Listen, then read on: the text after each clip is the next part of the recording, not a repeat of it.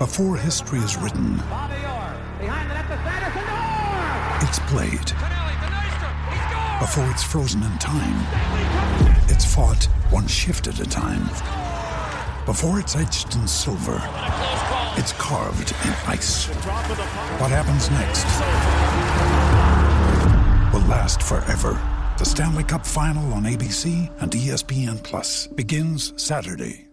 Another day is here, and you're ready for it. What to wear? Check. Breakfast, lunch, and dinner? Check. Planning for what's next and how to save for it? That's where Bank of America can help. For your financial to-dos, Bank of America has experts ready to help get you closer to your goals. Get started at one of our local financial centers or 24-7 in our mobile banking app. Find a location near you at bankofamerica.com slash talk to us. What would you like the power to do? Mobile banking requires downloading the app and is only available for select devices. Message and data rates may apply. Bank of America and a member FDIC.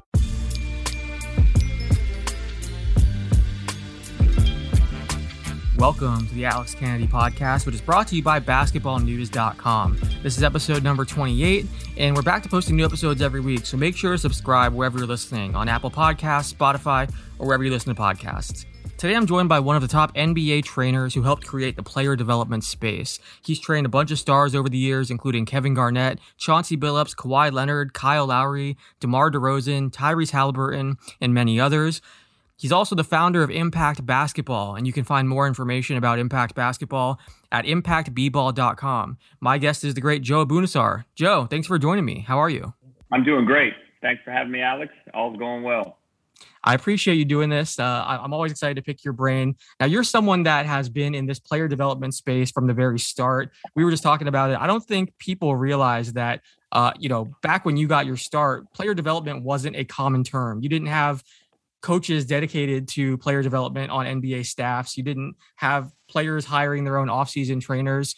What was it like in the very beginning when you kind of entered this space and were kind of, you know, chopping things down with a machete, trying to create this player development space? Yeah, you know, I was just talking about this with Al Harrington, who you know we share an office in LA, um, and Al, of course, was was my first one of my first guys, along with Ty Lue, um, that came and and we just started working out. And I think when we started working out, Alex, it wasn't even called player development. It was just we didn't even know what we were doing, you know. So that was in 1998, getting Al ready for the draft. Uh, I had finished coaching at the University of Wyoming in '97, and then you know, guys, a couple agents said, "Hey, we need you to work some guys out." So at that time, there weren't any player development staffs. You know, guys say, "Oh, I'm in the player development staff here or there." That, that just didn't exist. You know, so NBA franchises basically had a head coach, three assistants, a trainer, uh, and a strength coach, and that was their staff. And and I actually had contracts early with with Indiana, with Toronto, uh, with ton with maybe five or six teams to come and actually train their players in the summer. So you know, fast forward to today, and there's probably a coach for every player. So when we first started, you know, guys like Chauncey and KG, I mean, they when they their last game, they just showed back up in training camp, you know, and and uh, their their front office people were, you know, I remember having conversations with Joe Dumars uh, back when Tayshaun and Chauncey were in the in the heyday in Detroit, and I remember arguing with Joe because they didn't want to pay for uh, for Tayshaun and Chauncey's uh, summer training, and he said, you know, when I played, you know, that's even back before what we're talking about now. He's like, you know, we just did it ourselves, and why would I pay for a guy to get himself better in the summer? You know, it was just Hmm. it was just such a different deal, you know. And and I of course argued with Joe on the players' behalf. I said, no, but you're making an investment into them. Um, and it was just a different concept, you know, like the season ended and then the guys would show up and whoever showed up at training camp ready to go would be played, you know, would play and they'd be ready to go. But there was no sports science, you know, now you're looking at the NBA and, I, and I'm not certainly not saying it's, it's not a good thing, but I mean, there was no, when Al Harrington hurt his, hurt his back and had surgery uh, in Indiana early, you know, we had to bring in an outside physical therapist, you know, to, to do his rehab in the Pacers locker room. So, you know, Dr. Kunkel, who's uh, actually one of my business partners on, on another uh, venture, who is their team orthopedic.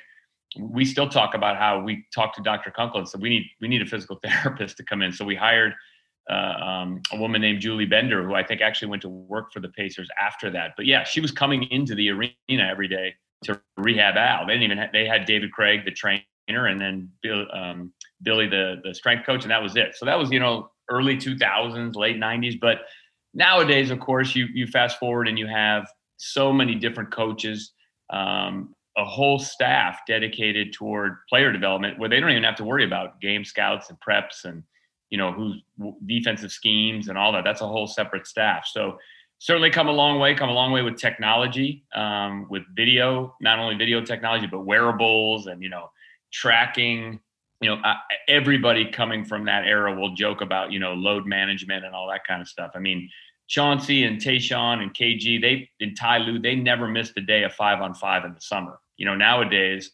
guys aren't playing as much in the summer because they're load managing, you know, based on what the length of the season or their length of their career. And back then it was you just played every day and you did it. So I, I think that the science has has gotten better, but it's also gotten maybe a little overly complicated, but it's way different, Alex, today than than it was. You know, every team now, for us in the summertime, we're working uh, with player development staffs in the NBA. You know, for guys with us for whatever two months or one month or three months, then we're communicating with them all the time. They're sending coaches in and out.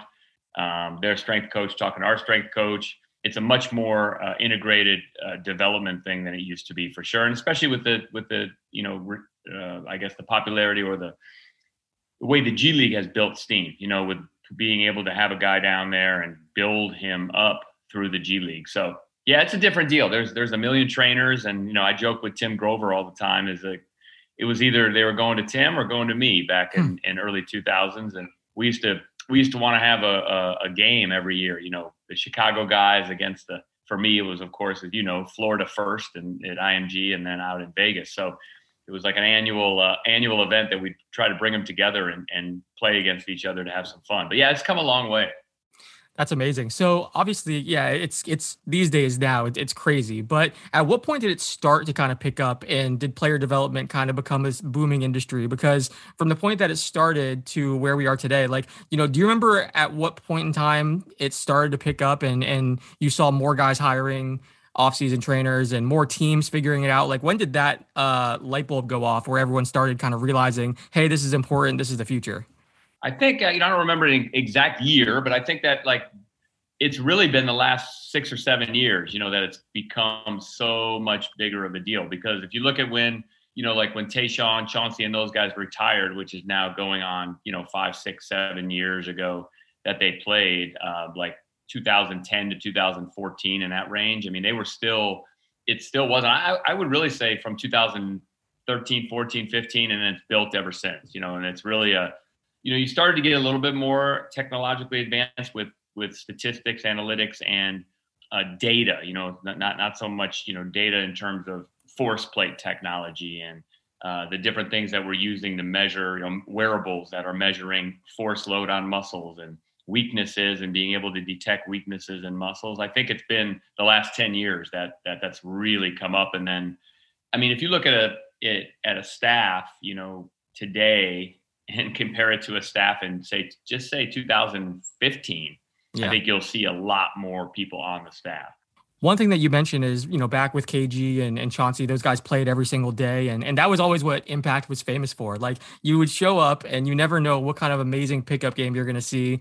Uh, you guys also had that lockout league. Uh, I, I think people just don't realize that um, there's these games happening where you could have multiple Hall of Fame players competing. Uh, it's what makes Impact so much fun. I think you know I always love showing up there and seeing the pickup games. But one thing I've heard from players that are coming up today is that they don't love playing pickup as much. And they don't really they don't play as often. Like uh, Jamal Crawford, I was talking to him about it, and he was saying he doesn't understand why today's younger players uh, they just do their drills and they really go home. There's not a whole lot of pickup, and he thinks that you know that's an important piece that's missing because guys don't get to play the games and, and try it. Basically, he said unless a game is on a schedule, the guys won't play it. Have you noticed that working with younger players and today's players that they don't want to play pickup as much and that the approach is a bit different? Absolutely, yeah. It's way different. And, and if you go back even further to like the Dumars era and those guys, I mean, that's, all they did was play pickup ball in the summer. You know, they didn't train, they didn't put up a million jump shots. Honestly, Alex, it's it's. I get upset. You can ask my staff. Like we don't when when my staff asks uh, one of our players, "Hey, are you playing today?" I say, "Don't ask them that anymore. They're they're playing. That's part of the training program because I really firmly believe." Now, if somebody's hurt or whatever, I totally get it, but you have to play to get better, you know. And it's a yeah, you can do drills, and you know, we if you look at some of our materials, and you know, we've we've stayed pretty. I guess, simple. You know, we're not into all the different, you know, gimmicks and different things like that. And it's really about you know footwork, jump shots, and then applying all that while you're playing five on five. So yeah, it's, it's extremely annoying to me. You know, kind of as an old school guy. I don't like to think of myself as old, but I guess mm-hmm. I'm getting there. But it's a it's it's absolutely amazing. It's like how do you think you're going to get better if you don't play? You know, so you know, I'll give you a great example is is Josh Green. You know, for Dallas, who's one of my great you know great kid, great going to be a very good player. And you know, Josh didn't play a lot as a rookie. Um, he ended up going to just simply because he, you know, they had the Mavericks, you know, their team, veteran team, rookie guy playing for Coach Carlisle. That's a, a different deal, and they're deep. So last summer he played for Team Australia, got a bronze medal, which is an amazing thing, but didn't play a ton of minutes. You know, so when he came back to us after the Olympics, I mean, my most critical thing with him is playing. You know, because now you're going on almost 16 months without playing because remember Josh was in the in the crazy draft year where the season got canceled with COVID and then the draft wasn't until Thanksgiving, right? So he went from, you know, really his last game at Arizona through almost 18 months, you know, without really playing basketball. And, and again, because the Mavericks, uh, uh, you know, during the season, there were so many COVID restrictions. You know, it wasn't usually the teams play a little bit more with their guys who aren't. You know, he wasn't really able to go. He went down to the bubble for six games or something like yeah. that to the G League bubble just to get some experience. So I believe that they have to play. You know, I believe that the best players do play. Um, and I believe that it has to be a careful combination of skill development, strength training, uh, and and you have so much talk today about the mental side of the game and i just don't understand how you develop your mental side when you're not playing because anybody can develop their mental approach to training. You know it's just it's it's a controlled environment. It's the trainer telling you what to do but how do you react in a real game or even in a pickup game? And the benefit of impact as as you know as you just mentioned is the games are good right? So you're not going in there and playing you know with two high school kids and picking up this guy and this guy's trying to you know get himself a 10 day contract, you know, or, or go at, you know, Kyle Lowry because he thinks he, you know, got passed up in the draft. So hmm. the beauty of our situation is it's controlled with good players. You know, even our guys like Tremmell Darden and guys that have been there. I mean, those guys are EuroLeague players, right? So you're now creating a safe environment for them to play with guys who know how to play. But yeah, the the whole, you know, coaches say all the time, like, you know, mentally he needs to do this, he needs to do that. I said, well, how, how is he going to do that if he doesn't play? So we used to take Alex. You know, you you remember these days when you were younger. Is that when, when Al Harrington was young, he was on the veteran Pacers with Reggie Miller, Mark Jackson, Dale Davis, Antonio Davis, Rick Smits. He didn't get a lot of minutes. So what I would do is I'd bring Al in, and I'd bring Ty and Ty Lue, and and and we who wasn't playing a ton early either. And we'd have them play with the rookies, you know, like with the younger guys. So they'd be second year NBA guys, and they'd shift themselves from, you know, a role player standing in the corner uh, to you know someone who is now kind of the best player on the floor. Yeah. Right. So it really that is player development. You know what I mean? Like that's really saying, okay, Al, you want to play minutes. You know, like I said to Josh Green, okay, you haven't played, let's let's play. You know, let's play. And, and actually Josh just went down to the D League to play a game the other day and, and had 20 points. You know, so it's just a very valuable experience. So to answer long answer to your question, I, I am surprised but again, you have so many scientific people telling these guys, "Oh, watch your load, don't do this." If if Chauncey Billups and KG had a workout and a game, and they were going to skip one of them, they'd skip the workout, not the game. you know, nowadays, well yeah, guys, you know, these guys will be like, "No, I'll get my workout in, but I'm not going to play today." I'm like, "Huh?" You know what I mean? So it's like, why would you not play? Now maybe maybe I'd say, "I'm okay, my legs are tired, or my Achilles hurts, or something." I get that, but yes, I'm very surprised. And I think that me as a teacher, as someone who develops players, I can do so much more when you're playing than I can in a drill. You know, I can really coach you and help you and, and help you understand. So that's one thing we love about impact. There's always a game every day. You know, that's, that's a good thing. And, and the guys still are playing, um, the guys that are out there. And, you know, now I have a good group of young guys, you know, when you have 10 guys that are all 35, you know, you're not going to get the same energy out of the run. And those guys are kind of controlling their load a little bit, which I don't blame them. But now you got these 19, 20, 21 year olds in there. I mean, we're playing, you know, and that's the way we're going to do it every day. I'm curious. Uh, we talked about, you know, where player development came from and everything. What do you think is, is the future of player development? What are some things that you have your eye on as you know we kind of continue going forward uh, with with how crazy it's gotten and how much advancement there's been in the last you know five ten years i can't even imagine what it's going to look like a decade or two from now what are some things that you know people should keep an eye on or what the future of player development could look like yeah i think that um you know we always say I hope, I hope that player development does simplify a little bit. I hope it doesn't continue to get more complicated because anyone who knows basketball will tell you it's not hard to watch a game and figure out what a guy needs to do. You know, your footwork's off, you're off balance. There's there's basketball is not that complicated of a technical sport. You know, there's only so many ways you can shoot a jump shot and mm-hmm. so many spots you're going to get it from. I think Alex, one of the big trends is that you know with the way the game is changing. Of course, you're seeing a lot more focus on shooting, right? So I, I mentioned guys like Antonio Davis. I mean, even Jermaine O'Neal, who was you know X amount of time All Star. Jermaine never shot threes, you know, and, and Jermaine was just dominating in the post. So I think the player development is going to match the way the game's going which is why you're seeing, you know, if you go to any workout, you're seeing 6'10 kids shooting threes, you know, the whole workout. So the other thing with player development I think is is interesting is, you know, the more technology that comes in, it's good and bad. You know, that I find it to be very useful information when we're looking at not only statistics, which are pretty easy to look at, but you know, all the wearables and different things. We've gone through it all. You know, being at Impact, we've had companies come to us and say, Hey, try this, hey, try that. And I'm always willing to try but we've got to figure out what actually helps the players get better and and that is just time in the gym you know and playing you know the two things i say. So i hope that player development kind of simplifies a little bit. Um, you know the, the, the, issue is if you have so many trainers um, and you know whether they're good bad or whatever not not mine to say or or or even an issue people are trying to differentiate themselves. So the more you're trying to differentiate yourself the more you know gimmicks I would say you would come up with. Well, he's the guy who does this. He's the yeah. guy who does that. And you know, go back and ask the Joe Dumars and the and the Kevin McHale's and the guys who you know, it's not it's not that complicated. You know, I mean, if you if you watch, you know, great players play, what are they doing? I mean, there's only what one guy on every team maybe that dribbles the ball a ton. You know, maybe two in certain situations. The rest are attacking closeouts, making shots, and you know finishing in transition. So I, I hope it gets simplified. You know, we've really simplified our approach these past couple years because you know if you're not one of the primary ball handlers in the league, I mean you're you're you're shooting threes. You know, and and if you're not shooting threes, you're getting into the paint and making a play. So you're attacking a closeout, right? You're either open and you shoot it, or someone's closing out on you and you attack and you have to be able to make a play in that regard. So the drills almost become boring. So I think more tech. The technology is crazy. You know, the there's stuff that measures your arc on your shot. You know, there's stuff that counts everything you do and your foot, your how many miles you run in a game, and all that kind of thing. So, I would think that that information will still keep you know progressing and maybe getting a little more complicated. But I'm hoping that player development kind of simplifies back to the, the simplicity of the game.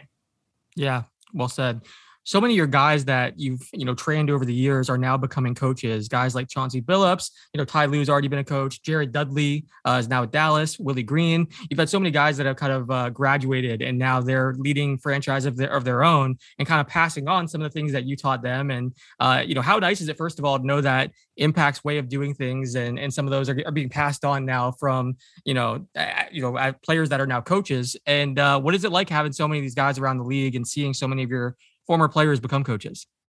It's uh, it's great. It's really great to see him. You know, we we go back into you know into teams' video rooms, and you know, I talked to a guy Andrew Gauthier yesterday, who's a video guy in, in San Antonio, who was an intern for us. You know, we you, you know all of our interns too. You've hung around a little bit. How many guys we have in? Patrick O'Bryant, former lottery pick, now working for Portland in the video room with Chauncey, and uh, Taurean Green, who I coached at IMG. He was our first point guard uh, on our one of our early teams at IMG now with the Bulls. You know, and Taurean worked for me in the summertime. So, yeah, I think you know we talked earlier about Tayshaun Prince being in the front office and other guys in the front office um, that we've known. It's cool to have kind of our family tree out there in the NBA and, and coaching now instead of playing, but.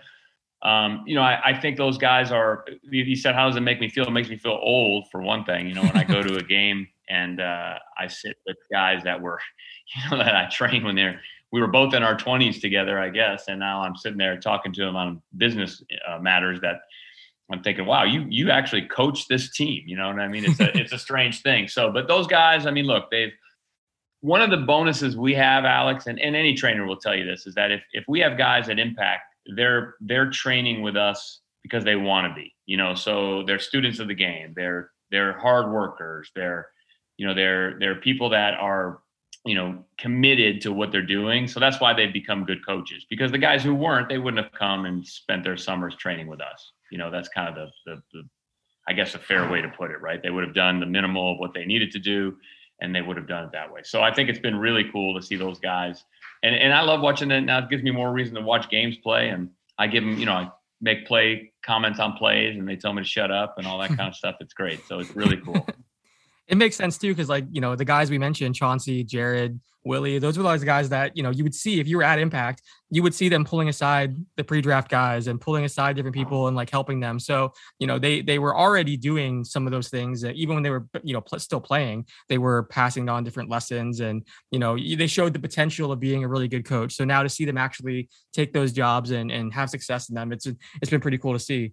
Um, I want to go through some of the players that, you know, you've worked with in in recent years and kind of talk about uh, you know, what you did with them this past off season, uh, what you've seen from them in the first month of this season uh, and kind of just break down some of these guys. Kyle Lowry is the first one, you know, obviously one of the biggest names uh, available in the offseason, goes to the Miami Heat. Uh, over the offseason, I had a chance to come by Impact and, and he was working out with you every day. Uh, what have you seen from him so far as he kind of adjusts to this Heat team? And over the offseason, what was his regimen like and what were some of the focuses that you guys were putting in place? Uh, well, you know, first of all, I was so happy Kyle went to Miami because as a guy who like loves training and loves the discipline. And I, you know, I love the Miami system, you know, and I have a lot of respect for Eric. Uh, obviously, Pat Riley and has built something down there, but just what they have down there and the way they, I guess, the way they approach, uh, you know, their training and you know, it's for a guy like me, and you know, I do Ironman stuff and everything too, so I'm into all that extra, yeah.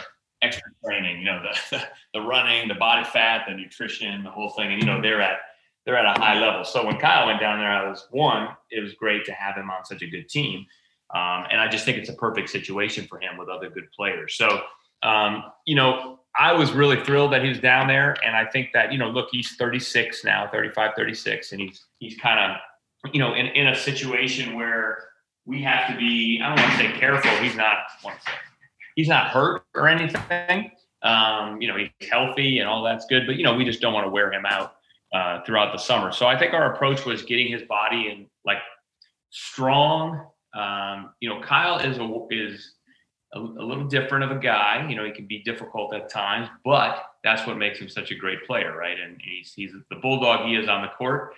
That's the kind of interaction we have on a daily basis. You know, we're fighting on things, but listen, he is from Pilates to weightlifting to running extra. You know, nobody nobody works harder than Kyle. I'm not saying people don't work as hard, but he is a hard worker. So what we did, Alex, we really put his body in a position, showing up back in Miami, where perfectly healthy. And I would say the way I like to say it is that, um, you know, in, in Ironman racing, you always keep yourself X amount of weeks away from a race, right? So I wanted to keep Kyle like two, three weeks away, maybe a month away from elite fitness, because if we would have put him in elite fitness in August and September, you know, it's a long season for them, and I think they'll go a long way. So when he showed up in Miami, extremely ready to go in great shape, and I think right now he's kind of hitting his fitness stride. Um, and as you've seen, what a great team! You know, a great team, fun to watch, uh, well put together, and just a bunch of hard nosers, right? So he fits that well.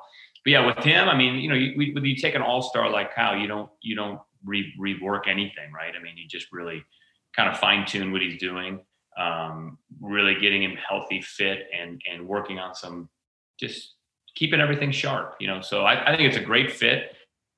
Um, and again, I have so much respect for what the Heat do with with their player development. You know, they, are a team that keeps it pretty simple too. You know, there's not a ton of guys around there that work with players, and you know, you, you don't look behind the bench and see 14 people yeah. sitting there. You know, it's like you know, Eric keeps it pretty tight, and you know, of course, you know, Chris Quinn, a Notre Dame guy, which I love, is is uh, you know, Chris is great. So I just think that their whole operation. But yeah, with Kyle, he's um he's ready to go, and I think he's gonna. I think he's.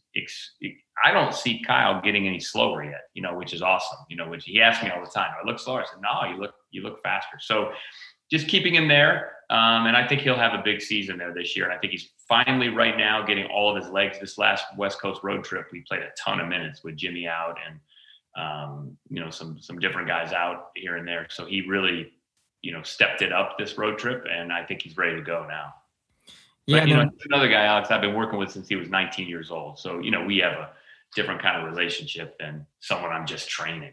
Exactly. Yeah, it's, it's been amazing though watching you know his his career and and just uh like I remember you and I talking years ago whenever uh right before he really broke out and became an all-star and, and you predicted it you were saying he's locked in. I think I think he like had left his honeymoon to go back to training and like right, had changed right. his diet. And you're like, this is the first time he's actually hired a nutritionist. Like you, you know, I remember you kind of planting some of those seeds, like, hey, this breakout is coming. Uh, so yeah, it's been it's been amazing to watch just what he's done throughout his career and kind of the work you guys have done together. And then also, you know, DeMar DeRozan's another player who right now playing out of his mind, uh, averaging almost a career high in points. Uh, you know, maybe playing his best basketball. I've been really impressed with what we've seen from him in Chicago. I know he was there with Kyle. Uh, they're obviously best friends. They were training together in the offseason with you at Impact. Uh, what have you seen from from Demar, and and what are your thoughts on kind of where he's at?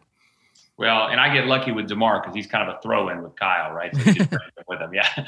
Um, he's just he's just so good at what he does. You know what I mean? He, he plays at his own pace.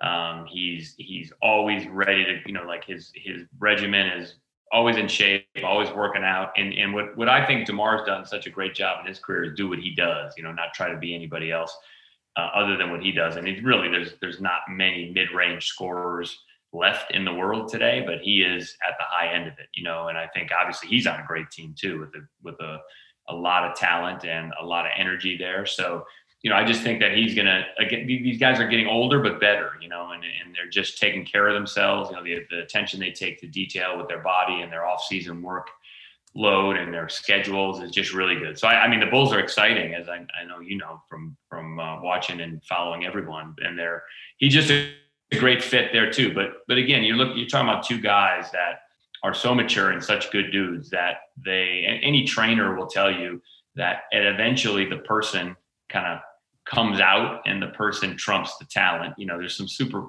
ultimately, you know, incredibly talented guys, but by the time you get to be 35, 36, if you don't have the work ethic and the personality, you're probably going to be out of the league, you know. So those guys are great. And, and DeMar was, you know, he's always a pleasure to work with and, and just so he's interesting because he's not really a drill guy, right? So you almost have to put a defender on DeMar to get a little bit of a, um, you know, some guys, as we talked about earlier, with guys who don't like to play, they'd rather drill, right? So it's with Demar, he's really, really will drill, but man, you get a defender on him, like even a dummy defender, and it's like it's like highlight reels. So hmm. really a, a, joy to work with. Another guy that I was watching closely uh, out in Vegas this past offseason was Tyrese Haliburton. I like his game a lot. I think he has so much potential. He seems like a really nice kid too. Uh, what are your what are your thoughts on kind of Tyrese's development and what have you been working on with him? Well, he's a special player. Yeah. I mean, Tyrese, the first day he walked in the gym for pre draft, we knew we had something different there. He's just a different kind of character. Um, he has a leadership quality to him. He has kind of the it factor, you know, that, that many people in basketball will talk about. Um, with him, I mean, he he's gotten stronger, but I think, you know, when he came in the draft, everyone was, and this happens every year. Oh, he's he's not strong enough. He's this, he's that. And then as soon as he goes out and has the kind of rookie season he did, nobody's nobody's saying anything about his strength, right? But I mean, from his perspective, he's he did a better job with his nutrition. He knew he needed to step it up. Um, he's you know gaining weight in an appropriate way, so he's not losing his speed. But just really a unique player, Alex. I mean, you know, his shot kind of funky the way it is, but man, that sucker goes in. He's he's unselfish. Um, I think that it's challenging. It's going to not not challenging, but I mean, you know he's had to adjust. They have a, obviously a lot of perimeter guys there that he's they're all working, learning how to work together. But with Tyrese, it's just getting better in everything. I mean, he's 21 years old, so there's nothing. You, know, you look at him, and then you look at Kyle. I mean, you know, when when when Kyle was 15, Tyrese was born. So yeah. kind of a crazy thing. And uh, Kyle and I were just talking about that too, because with with as good as like he he, he was using Ja Morant for an example, who's just a you know phenomenal player, young guy. And he was like, you know, but when you get up against 35, 36 year olds like the Miami team, they just like put a shoulder into him and it's like, see you mm-hmm. later, buddy. But yeah, that's that's what Tyrese, he just has to get get a little bit stronger and just keep getting better on everything. But his his workouts are so pleasant because he can do it all. You know, he works his butt off. He he shoots deep threes. You know, shooting off the dribble for sure is one of his strengths, and he, he's he's another guy that's just you know incrementally better every year. Puts him in the All Star game. I know this varies from player to player, um, but when can you typically tell if a guy has what it takes to be a star? Like you mentioned, Tyree showed up and you knew there was something special pretty early on. Um, there's other times when uh, a player is in the gym. Like I remember we talked about this uh, on this podcast before, but I remember being in the gym during Kawhi Leonard's pre-draft training, and even though Kawhi was really, really, really good, I remember like all the buzz among the draft experts and people that were in the gym was Alec Burks. And you know, now you tell a fan that and they think you're crazy, but at the time, Alec Burks you know was being projected higher and uh had you know it, it, was just that he was the guy that people were kind of talking about as being the upside play I know it always varies, and it, I'm sure it's a case by case thing. But when can you typically tell that a guy has what it takes to be a star, or has that kind of potential?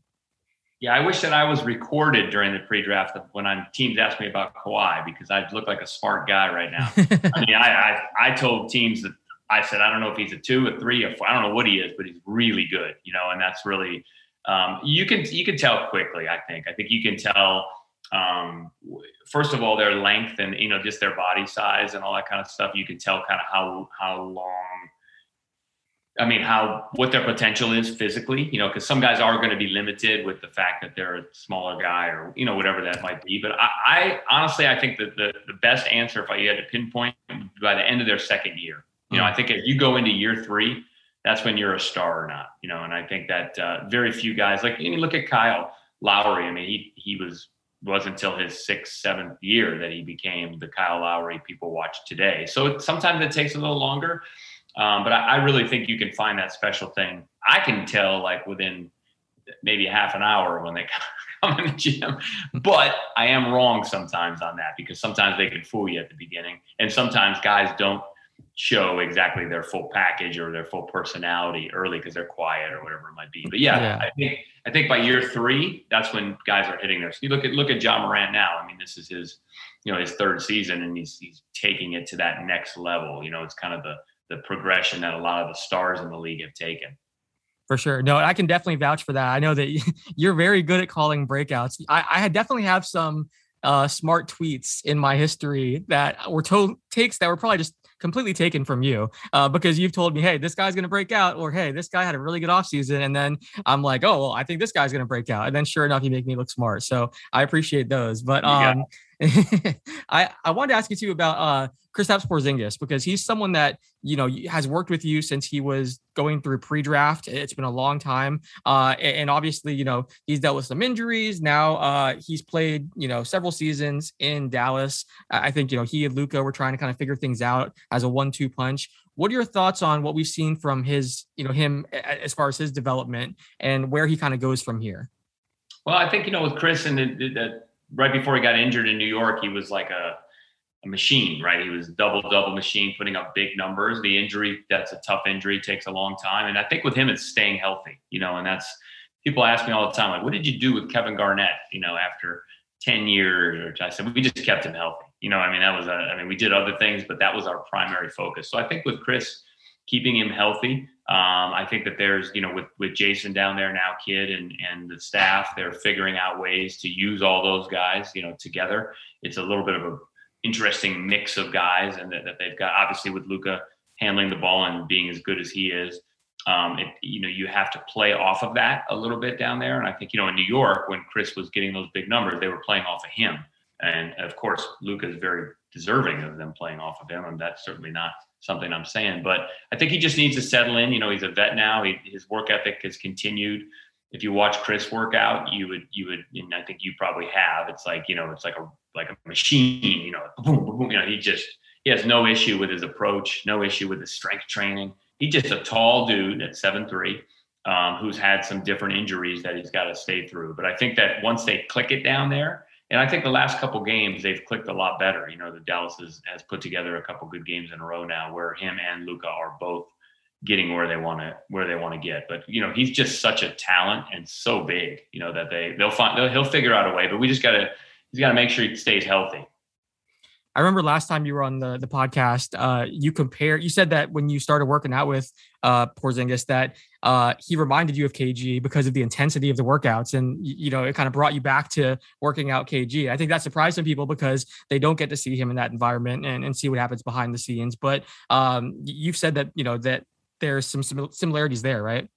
Absolutely, yeah. I mean, they're just they're just so locked in when they start working out. It's um, it's good. It's just fun to be around. Yeah, for sure. Chris has that same intensity and approach. I mean, KG is probably always a little bit off the charts in terms of.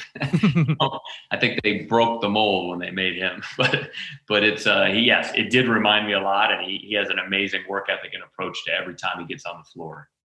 And do you think it's beneficial for KP to have Jared Dudley on that staff now, someone who's been with him in for many different off seasons and kind of knows how he works. And I mean, I'm not sure. I don't know if they have a relationship. I don't know how close they are or anything, but I mean, I, would imagine that you know it can't hurt and probably you know could potentially help him. Do you think having Jared there is something that's good for him?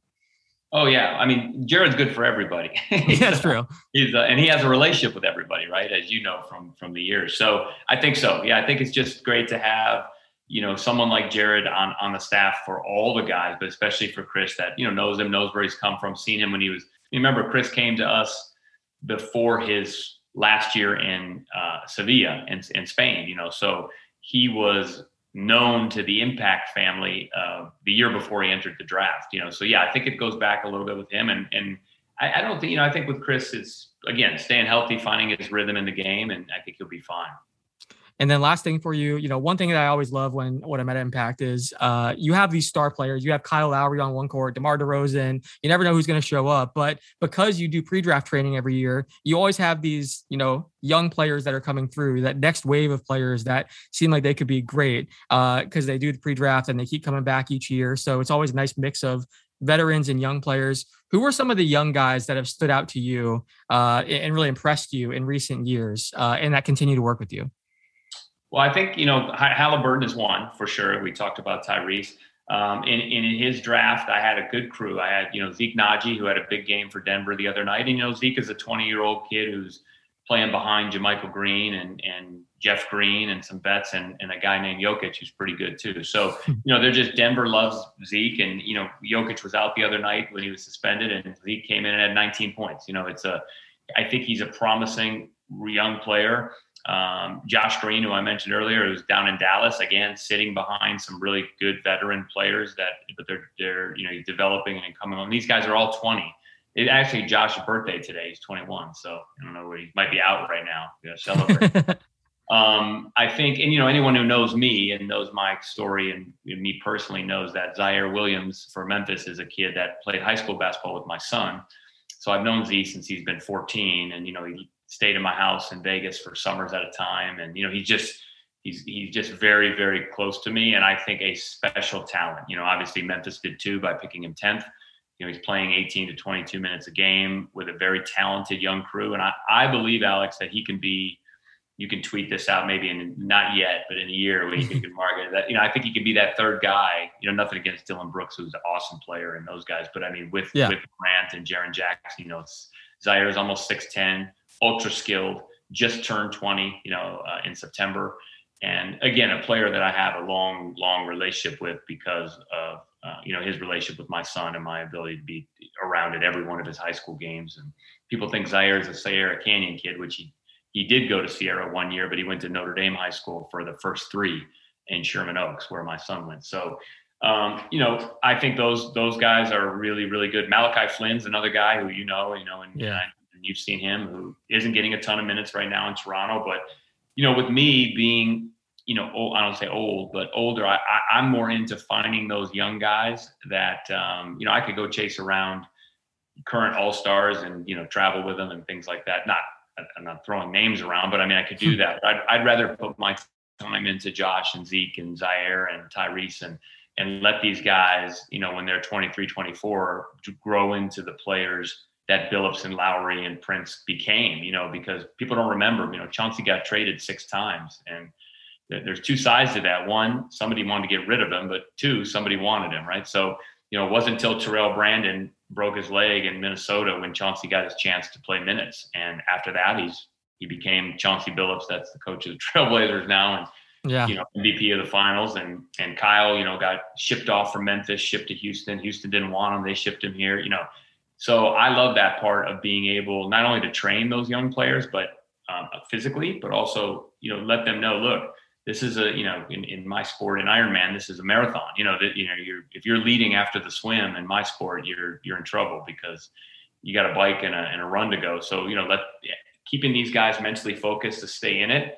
And again, I think the older you get, anyone, you know, the more cerebral it gets and and you get you start figuring things out you know like where do these guys heads need to be to you know get where they want to go? Okay you're you're you know zeke's perfect example is zeke the other night played for Jokic 19 points. I don't, I don't know i think he had eight boards. He was phenomenal you know it was actually like it was like a movie you know he's hitting threes and you know uh, Bones Hyland was hitting him on dunks and and then he got a dnp you know the next game because um, Jokic was back, you know, and they're not going to, he's not going to play ahead of Jeff Green or JaMychal Green. And, you know, I talked to their coaching staff, Jordi Fernandez, who's former impact guy, uh, who's a great friend of mine. Jordi was actually my host when I went to Spain to train Rudy Fernandez a long time ago. Remember mm. Rudy, who was in the draft?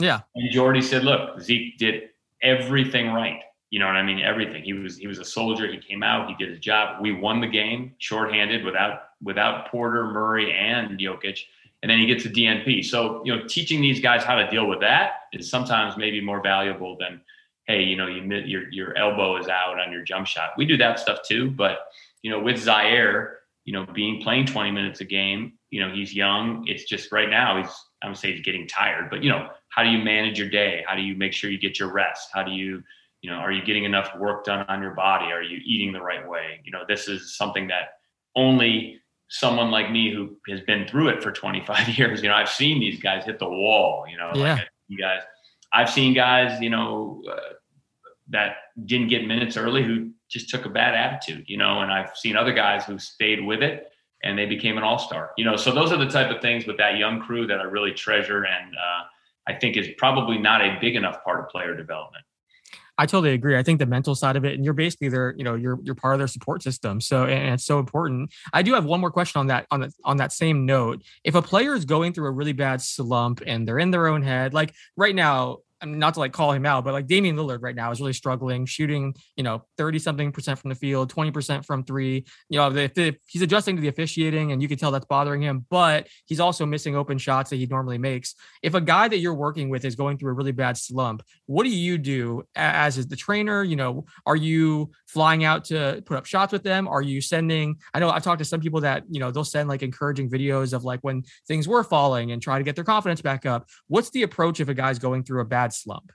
Yeah, I think a combination of all that. First of all, I do go out. I would go out for sure. You know, um, whenever Kyle's shooting. matter of fact, I met Kyle in Dallas um, a few weeks ago, and we shot. We did some work before their Mavericks game that he went six for nine because you know, as he's publicly said, him and him and Duncan had been shooting the ball pretty poorly. You know, uh, up until then, and it was funny because Kyle's a great example because we we uh, Coach Spoelstra said to me after, like, you know, I'm glad he's back in rhythm and, you know, glad maybe you can meet, he was joking, saying maybe you can meet us next time or whatever. And I said, sometimes guys just, just need a familiar conversation, you know? So mm-hmm. I think that the reason you find, you know, someone would say, well, why would they need you to come in? They have all those coaches, but you know, I've been with Kyle Lowry for 16 years. So it's also, and you know, Alex, this game and every coach would say a lot of the shooting is mental, you know, mm-hmm. you know, I, I don't have anything to do with Damian Lillard in terms of his development, but I would imagine that he doesn't not know how to shoot the ball. You know what I mean? It's not it's not that his elbow is out or his